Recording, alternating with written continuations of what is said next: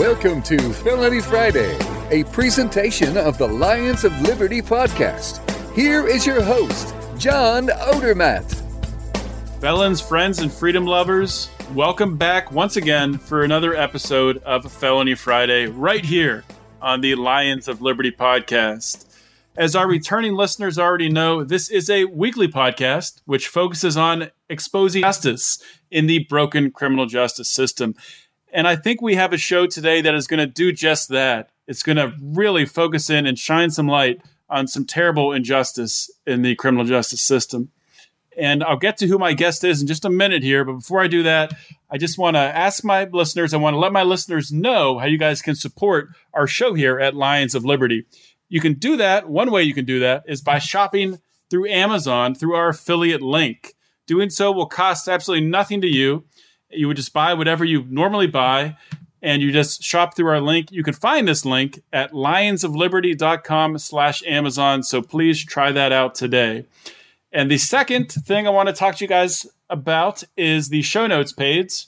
Um, we're going to talk about a couple different stories today, a couple different news stories, and I want you to be able to find them. So please check out the show notes page at lionsofliberty.com slash FF32. This is episode 32, so that is where the 32 comes from.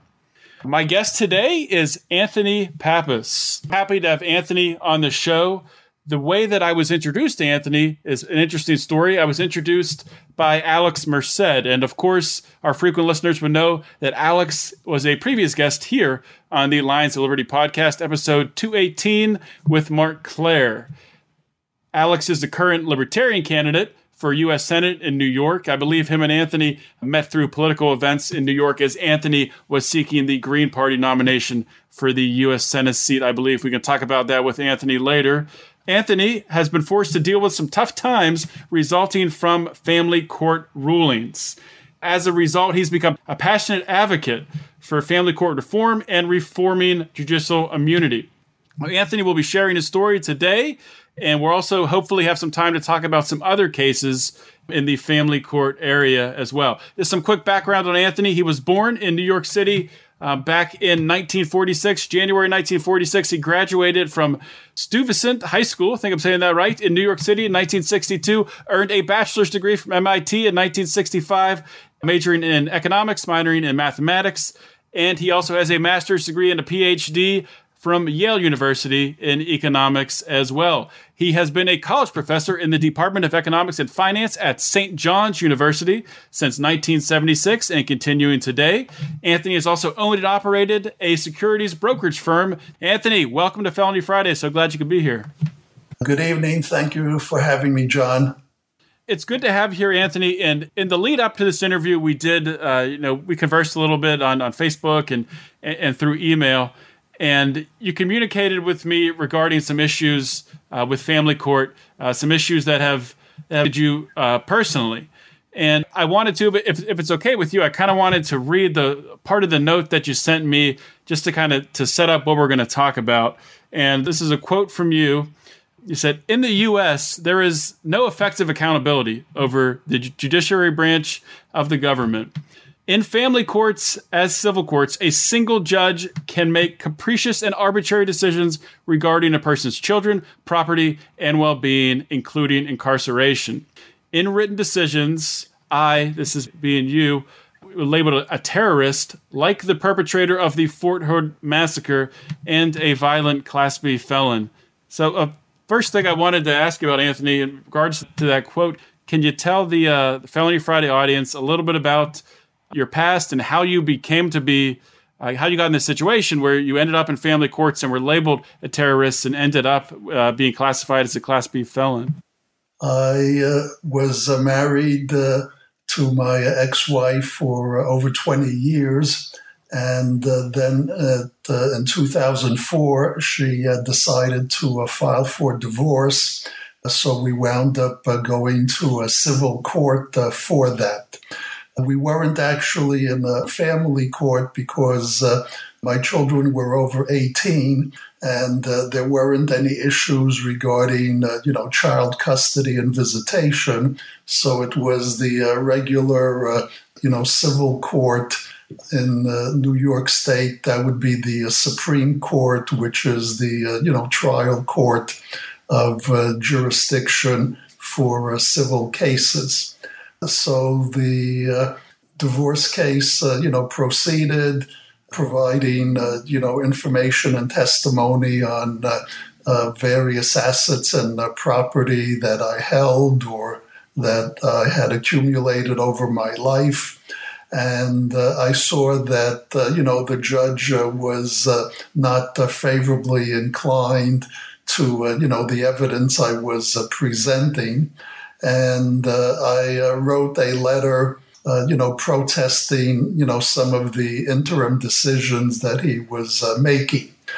Eventually, as a result of that letter, he got annoyed and he issued a decision where he uh, wrote down that I had uh, made, quote, uh, thinly veiled threats in the idiom used by the perpetrator of the Fort Hood massacre, unquote. And these uh, threats were ostensibly reported to the uh, Judicial Threats Unit in the Office of uh, Court Administration. If I can just jump in very quickly here to ask a, a question. So, can you say kind of what was said in the letter that you sent him? Well, around uh, 2009, the uh, Fort Hood massacre occurred. And uh, to refresh everyone's memory, uh, Nidal Hasan was an army psychiatrist, and uh, he shot, uh, you know, 13 soldiers and wounded 32. So, in my letter to Judge Gartenstein, I drew a parallel between uh, Nidal Hasan as an army psychiatrist who was supposed to help uh, people, and uh, my ex wife, who was a school a guidance counselor, and uh, likewise. Uh, uh, was supposed to be helping people or guiding elementary school students and uh, I was just contending that uh, you know she was a difficult uh, person who had uh, created the turmoil in the schools where she worked, that uh, some of her testimony was not accurate, and uh, that uh, this was another example of a person who supposedly was doing good, but uh, who was uh, in fact, you know, just causing trouble for the sake of causing trouble. So the judge was annoyed at that and, uh, you know, he turned uh, this uh, innocuous uh, letter into a, uh, threat uh, in the idiom used by the perpetrator of the Fort Hood massacre. Now, what's disturbing about that is that we may all be aware that if somebody makes threats, they are supposed to be arrested by the FBI or Homeland Security. So, for example, uh, if you're a high school student, uh, you can't just uh, you know put on Twitter or on Facebook, "Oh, I'm uh, so angry at my algebra teacher, I'm going to uh, you know punch him in the face," or "I'm uh, so angry at my history teacher, I feel like blowing up the cafeteria." you know, if you make threats of that kind, you're supposed to be arrested, and you know we see countless examples of that uh, where uh, you know people make impetuous threats, you know whether as teenagers or as adults when they're disturbed, and uh, you know they wind up uh, being arrested. Now, uh, fortunately, in my situation, I was not arrested, but uh, these the dislike of the judge, you know, for you know for my objections and my contention that he was treating me unfairly uh, was enough for him to impose, uh, you know, punitive, uh, you know, financial impositions on me, which were, you know, totally unfair. And, uh, you know, at some point, uh, somebody could regard as a life uh, threatening. Now, the other aspect of, you know, his biased decision was the contention that I was a, a violent Class B felon. Uh, class B felonies uh, would be in the category of manslaughter, uh, where there's actually a dead body, or it would be arson or rape or sodomy. Uh, mine would be assault uh, one. So, what he wrote down in his decision was that I punched my wife, fractured her face. She had reconstructive surgery with anesthesia. She went to the hospital and uh, it cost $9,000 and she charged it on a credit card. Okay, well, if you commit something like that, which is a serious, uh, you know, criminal act, you know, class B felony, you know, equivalent to manslaughter, uh, you should be convicted and go up to Attica State Prison for 25 years.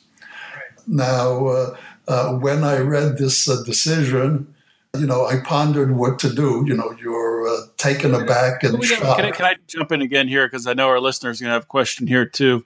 So, where did that story come from then? Was there any truth to it? Did your ex-wife actually go get surgery, or what happened there? What, what was? Is there more that can be added?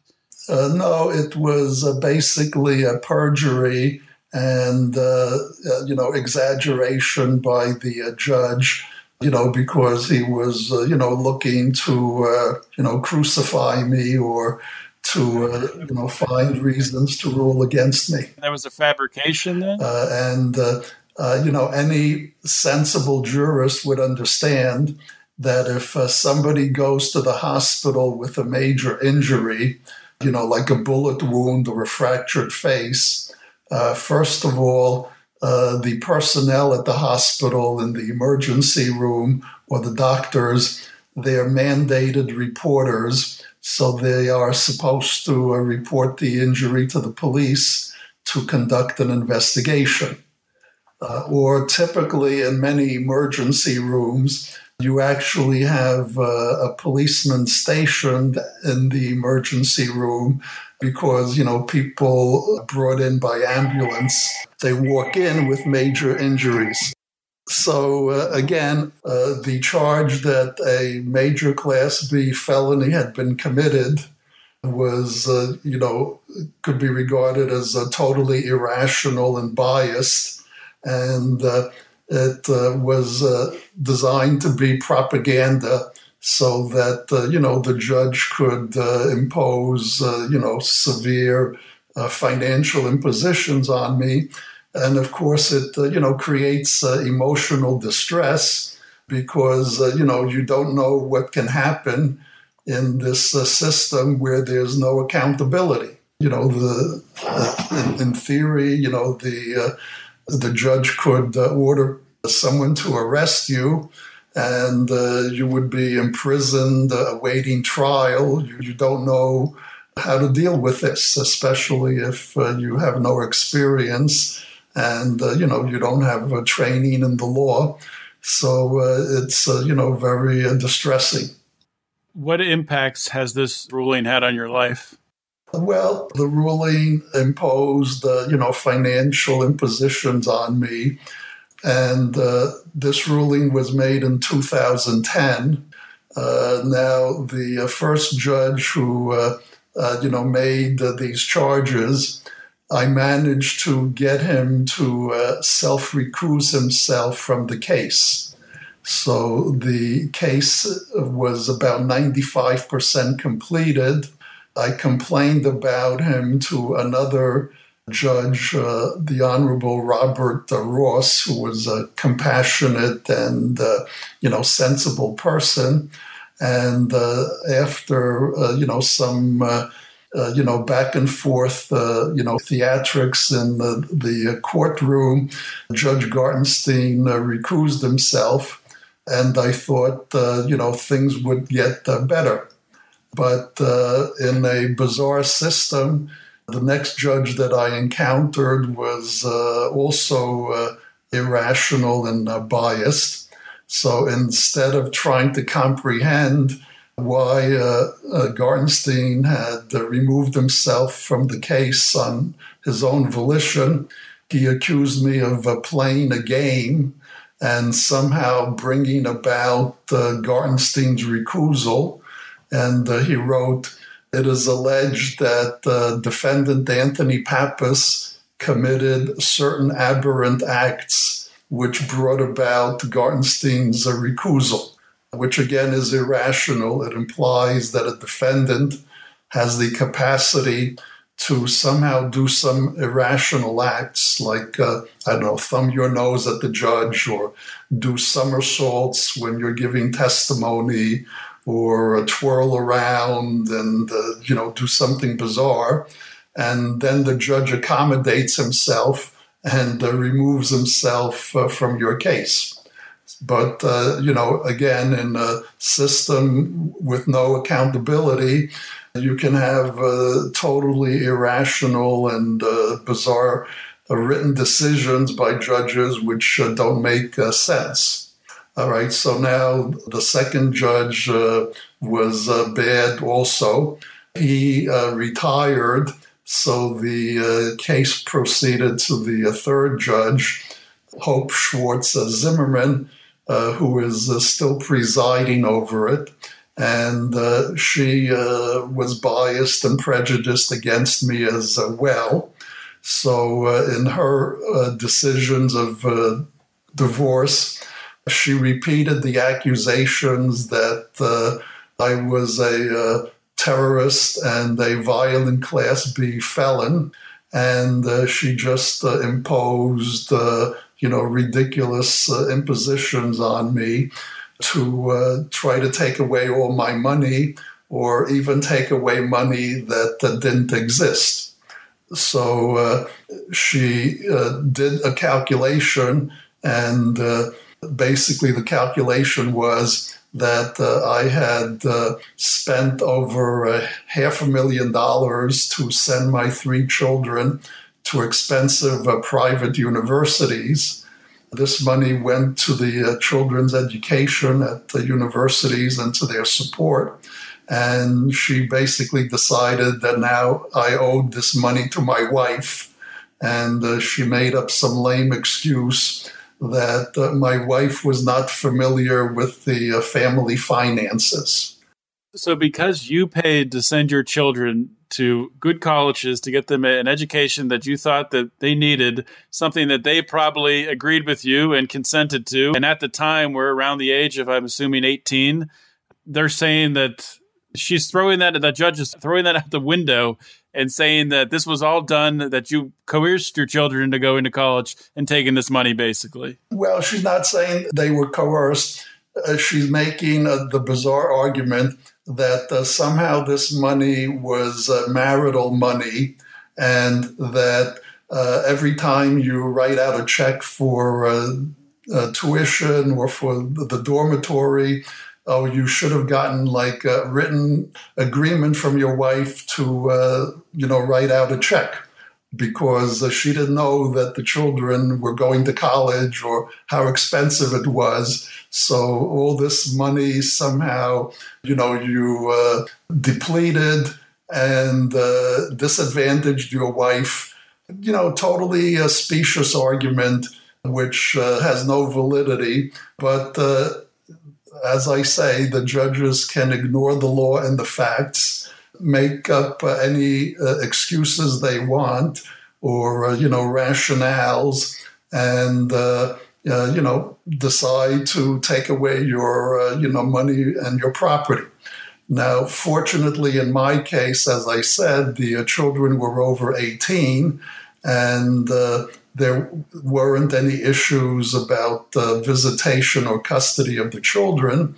But what happens to thousands of other people across the United States is that you have these uh, bonkers jurists uh, who could be prejudiced or malicious against a father or a mother.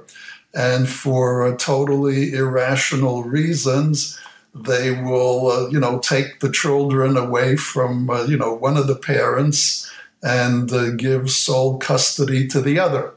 And this could mean, in some cases, you know, parents haven't seen their little children that they love for two years or five years or, uh, you know, every bizarre situation you can imagine takes uh, place.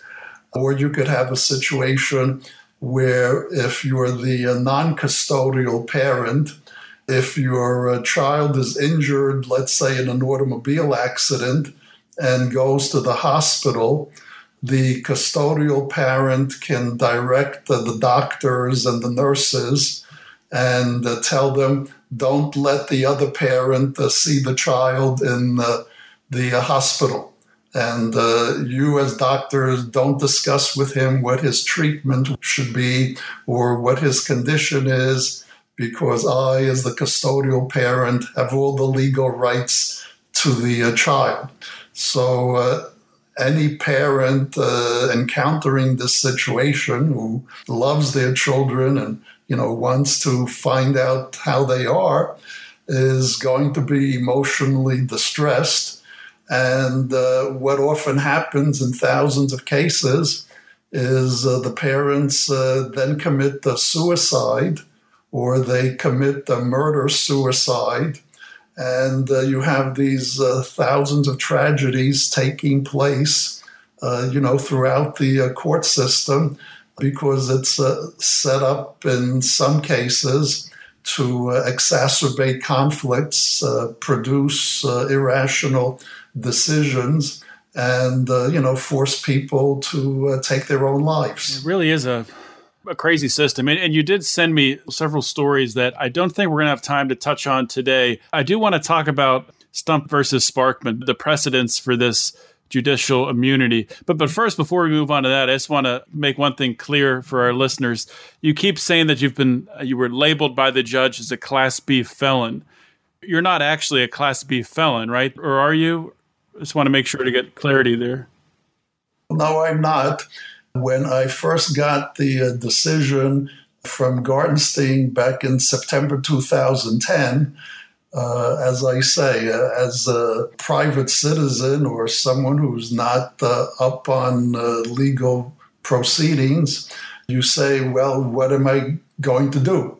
So I went to the uh, district attorney of Nassau County and I showed them the decision and basically said, Well, here I am. The judge wrote, uh, I fractured my wife's face. If you want to arrest me, here I am.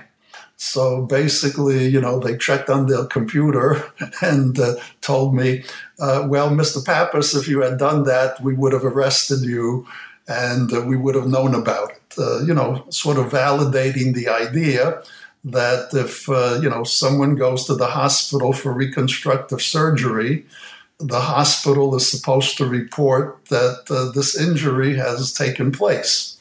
Okay, now what demonstrates the total arrogance and gall of the judges is that they can come up with something which you can demonstrably show is irrational and doesn't make any sense at all and you still can't get the effective redress of uh, grievances. You know, if they wanted to accuse me of, uh, you know, being a bad husband, they could write, well, he slapped her every morning and every night, and, uh, you know, she suffered.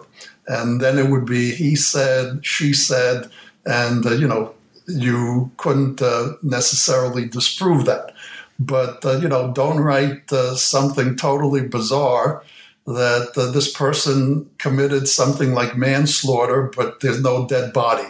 Or uh, you know he uh, fractured the wife's face but uh, somehow the police don't know about it or the hospital hasn't reported it or that this took place during the divorce trial. And it wasn't mentioned except uh, you know, when my wife was giving testimony, you know, two weeks ago. So you have this uh, totally irrational situation, and uh, uh you can't uh, get anywhere in the, the, system because there's a doctrine of absolute judicial immunity stymies all your efforts, and it resulted from an atrocious decision in the 20th century uh, which I would call the worst uh, Supreme Court decision of the 20th century. Now, what happened in that case is uh, a mother felt that, uh, you know, her 15 year old daughter was uh, not doing her homework and she was going out with older men. she characterized the daughter as slightly retarded. This was Stump versus Sparkman, 1978, right? Yeah, that was the Stump versus Sparkman.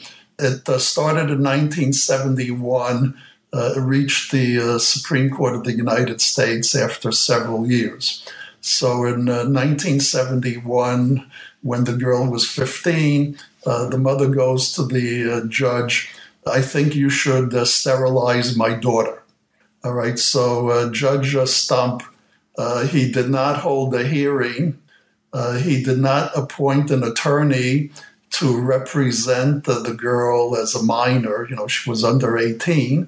Uh, and he told her, go to the hospital to get your appendix removed.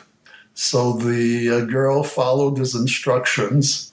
Uh, the judge uh, secretly told the surgeon at the hospital, do a tubal ligation, uh, cutting the girl's fallopian tubes. And she was released from the hospital and she didn't know what had happened. She did not have a chance to appeal. Linda K. Sparkman married a few years later, discovered that uh, instead of uh, having her appendix taken out, uh, she could not conceive. And she decided to uh, sue the judge and everybody involved for violating uh, due process and human rights. And uh, the case went through the federal courts. The Seventh Circuit uh, Court of Appeals that covers uh, Indiana and other states in the Midwest felt that Judge Stump uh, should be liable. Surprisingly, it went to the uh, Supreme Court of the United States since only uh, you know one percent of cases uh, reach the Supreme Court that request that they go there. But it went to the Supreme Court of the United States and in a five to three decision, they conferred uh, absolute uh, judicial immunity upon uh, Judge Stump and uh, said he could not be sued. So, uh, as I say, this uh, decision is still binding precedent. So, sorry for jumping in here, but this is just uh, I hadn't heard of this case, Stump versus Sparkman. I hadn't heard of this precedent until I met you, Anthony. And I just have to say, reading through this, preparing for this interview, this just it blows me away that in America this is happening. In a supposed free country, a judge can orchestrate a 15 year old girl to be sterilized, can work behind the scenes with doctors, and the Supreme Court can say it's okay. It's because he's a judge, um, and you, you can't change the ruling, judicial immunity, because if you tried to change it, you could be affecting the outcome and setting a bad precedent. It's it's just unbelievable. Yeah, it's unbelievable. Like, oh, the legal system in the United States would have collapsed if Linda K. Sparkman could hold the judge responsible in some way for uh, her sterilization. So it's uh, totally irrational. It's unethical, immoral. It's against any principles of the founding fathers that there should be checks and balances over the different branches of the uh, government. And uh, the uh, you know extensions of the decision are that basically uh, the judge can be uh, malicious uh, he can be do something that's against the law he can do it knowing it's against the law. Whatever action he takes as a judge uh, he has uh, absolute uh, judicial immunity, which is a status that no other group of uh, persons has. You know, police can't just take out their gun and uh, shoot you by saying, oh, I'm frightened because you're standing next to me, so I decided to shoot you. And, uh, you know, prosecutors likewise should not, you know, engage in schemes to uh, put people in jail or to uh, cover up evidence that would uh, exonerate somebody. You know, they are supposed to function in a uh, responsible manner and be accountable also. It really does put judges above the law. And there are, uh, you've sent me several cases to highlight this, three or four other stories to talk about this. And I do want to have you back on the show for a part two to really dive into this more, Anthony We did have some technical difficulties leading up to the show today that, that's limited our time. I do want to thank you for joining Felony Friday today, Anthony, and, and sharing your story. Um, I'm sure this has really blown a lot of people away and really slapped them in the face, hopefully, woken people up to just this crazy injustice of ju- judicial immunity. So I'm sorry I kind of interrupted you a little bit there, Anthony, but we do have to have a, uh, a hard stop right now. Thank you for coming on the show. Uh, you're welcome. I appreciate it. Thank you very much.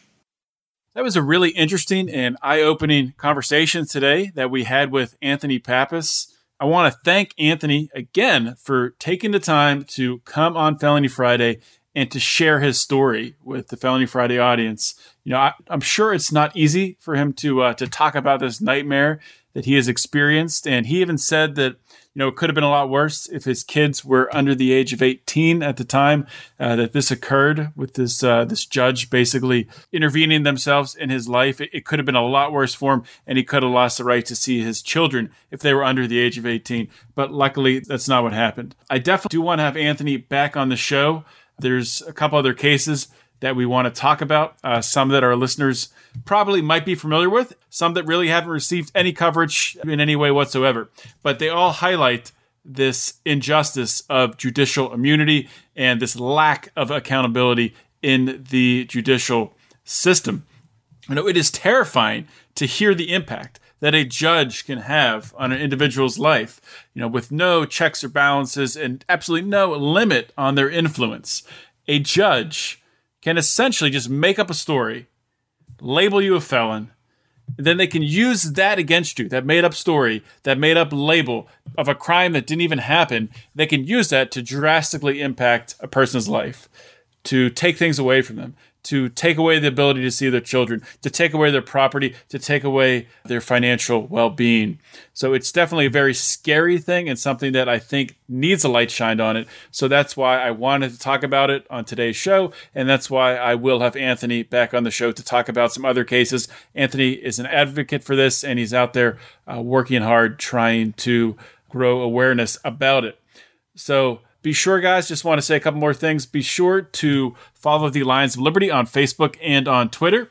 And be sure to join our private Facebook group, the Lions of Liberty Forum. You can do that just by going on Facebook, punching Lions of Liberty Forum in the search bar. It'll pop up and we'll get you approved as quickly as we can.